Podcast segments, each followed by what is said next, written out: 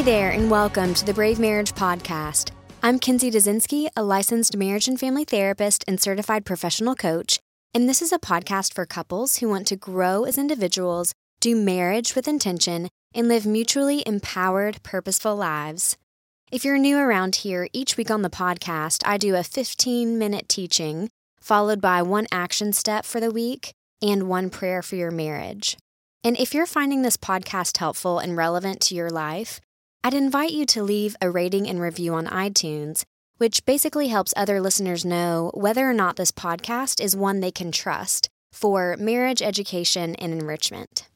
As you know, this episode is titled Sexpectations Part 1, and over the next 15 minutes or so, I'm going to lay out three sexual expectations with which couples come into marriage, especially couples who've grown up with religious backgrounds or within Christian culture, but who may have also gleaned messages growing up from pop culture.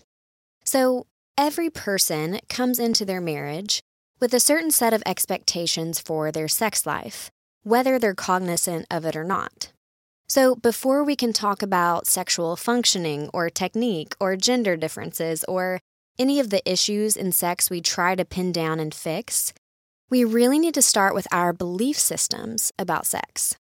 And not our belief systems in terms of our theology or philosophy of sex, some of which we addressed in episode 38, but our practical theologies or our functional belief systems, meaning the thoughts and expectations that influence our actual way of being in regard to our sexuality or our actual behavior in regard to our sex lives.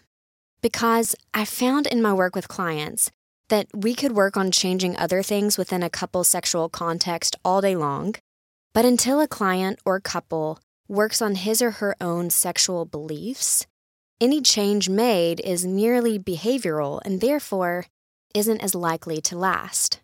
So, we will address both the misguided expectations that have unintentionally been created in our culture as well as expectations that have been more intentionally created through our culture as well.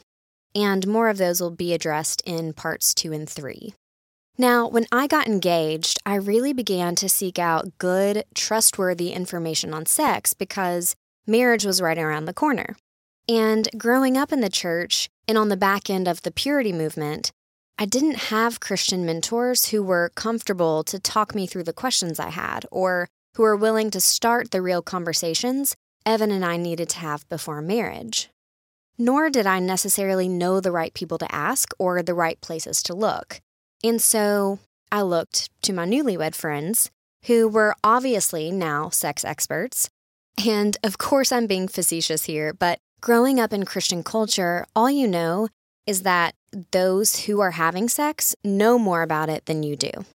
But unsurprisingly, the advice I got was so bad, you guys. Just so bad. I was told things like, don't get your hopes up. Or if you want to enjoy sex or let go enough to have an orgasm, be sure to drink plenty of wine. I was also told, don't expect to really orgasm. Or, I'm not sure I've had one, I can't really tell you what it's like. And it's okay to just do it sometimes, but not really get anything out of it. Besides, your husband will need it more than you anyway. And you guys, I know I'm not alone in this advice because I've talked to some of you who've shared your own stories. And I do know there are some of you who listen that may not believe what I believe or who haven't grown up in Christian subculture like I did. And so some of this may sound foreign to you, even ridiculous, but this is the real life lack of sex education for many people. In fact, I'm currently reading a book on female sexuality from a secular but scientific perspective, and she cites women's stories as having said many of the same things that I got growing up. So, my goal for today is to correct some of these false assumptions or sexpectations, as I've been calling them, in hopes that one, you'll recognize the ones you've unknowingly been believing and functioning from. And two, you'll decide to consciously challenge the beliefs that are holding you back from experiencing the gift of sex as it was meant to be experienced. Without further ado, sexpectation number one Waiting for marriage to have sex equals mind blowing sex in marriage. There's a large segment of the Christian population that, through various messages, came to believe that God would somehow mysteriously reward those who waited until marriage to have sex. Like magically, someone could go from not having sex to having amazing sex as soon as he or she puts a ring on it.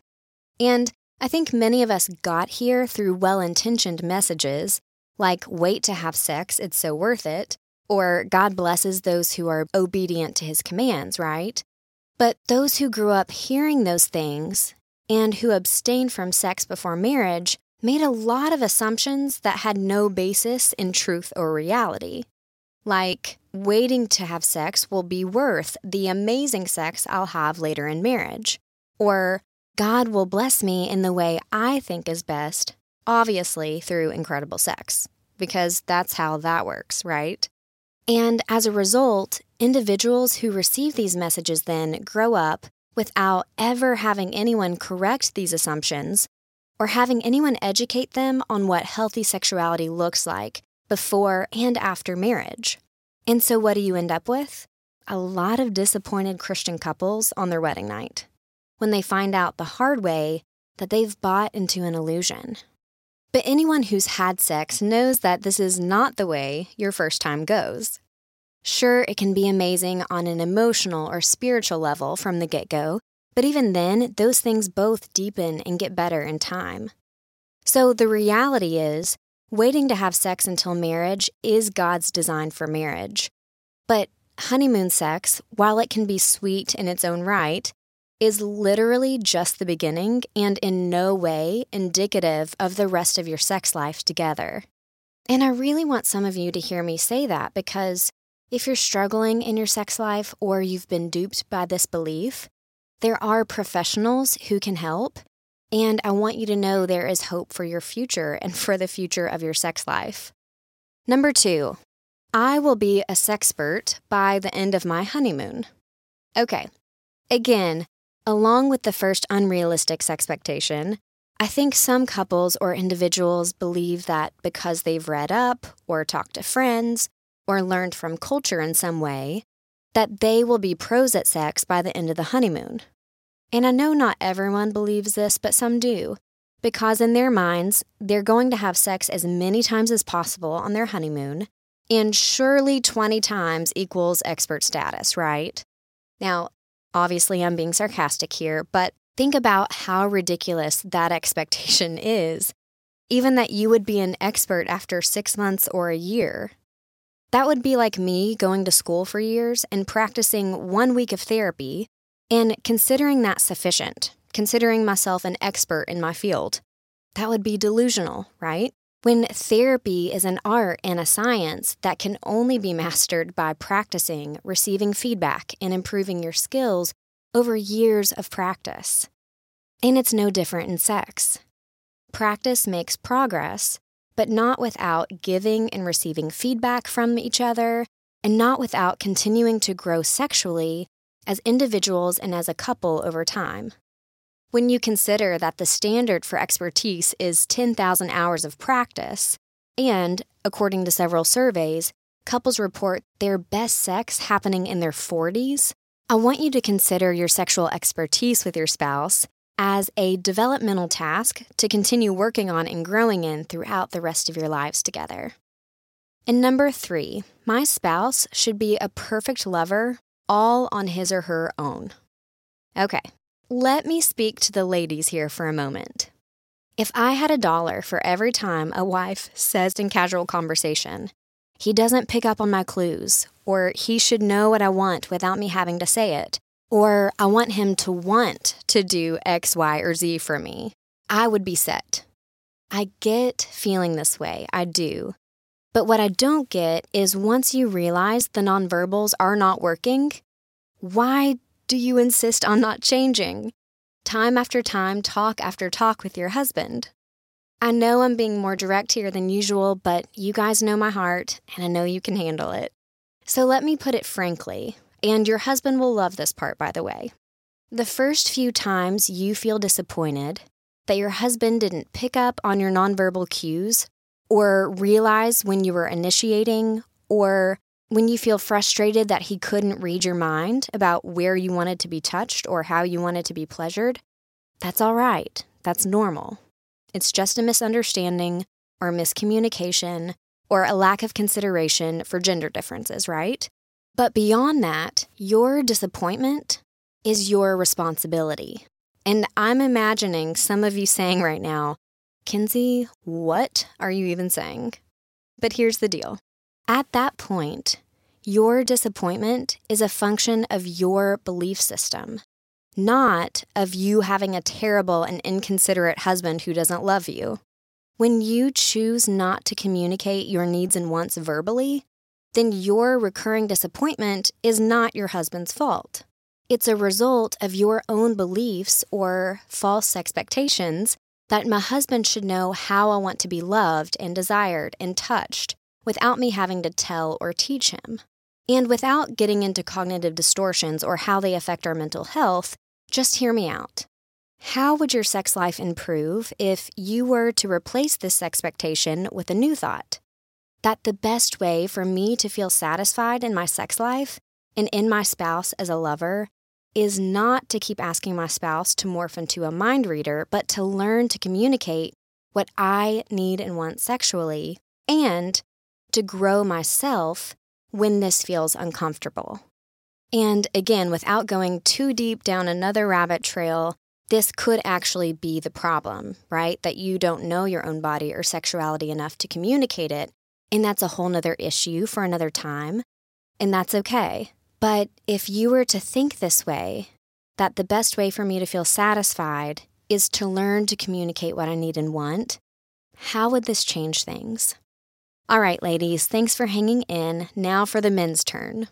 Based on conversations I've had with men, including my husband, I think the caution spot with this third sexpectation is not that men have a fantasy of my wife will be a perfect lover so much as a fantasy of my wife will be the perfect seductress or sexual initiator. And oftentimes, this expectation comes from what's portrayed in the movies. But it may be an unrealistic expectation to have of your wife, especially as you start your marriage, because without diving deeply into this topic, it's important to understand that your wife may be coming into marriage with significantly less understanding of her body and of her sexuality than you have of your own.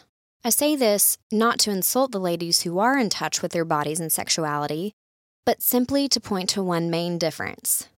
Men, your primary sex organ is located externally, meaning you don't really have an option when it comes to learning how your body works or understanding your sexuality. Whereas your wife's primary sex organ is located mostly internally, meaning her sexuality and the way her body functions isn't as easily observable as yours. What this means is even if women come to marriage with a solid understanding of themselves, they've still likely had less experience with their own sexuality than men have, not to mention the lack of education on female sexuality in our culture. Therefore, as I hope you're beginning to understand, it may not be fair to expect her to be as in tune with her desire as you are, or to initiate in the same way you do, right? And ladies, as you hear this, this is not an excuse not to grow in those things. But for now, men, what I want you to hear me say is the more grace, compassion, and patience you're willing to give your wife and meet her where she is, the greater your chances will be later on of growing together in sexual maturity, which always leads to even more fun than you're already having together. All right? That's all for now. I hope this episode has been helpful to you. Your action step for today is to consider which of these three sexpectations, or any variation of them, have you bought into? And you know me, I'm always wanting you to grow introspectively and to connect more deeply. So once you identify these things you've believed, get them out in the open and talk about them with your spouse.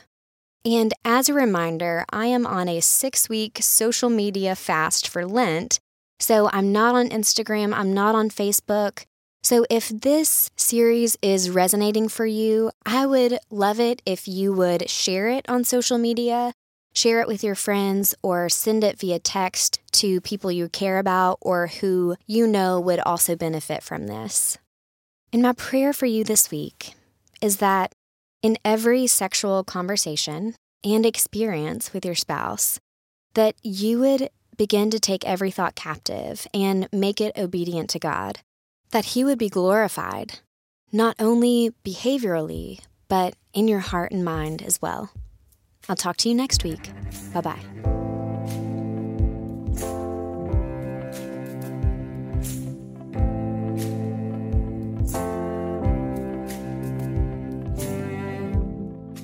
Love is not a battle. Love is not a bomb. Love is just as fragile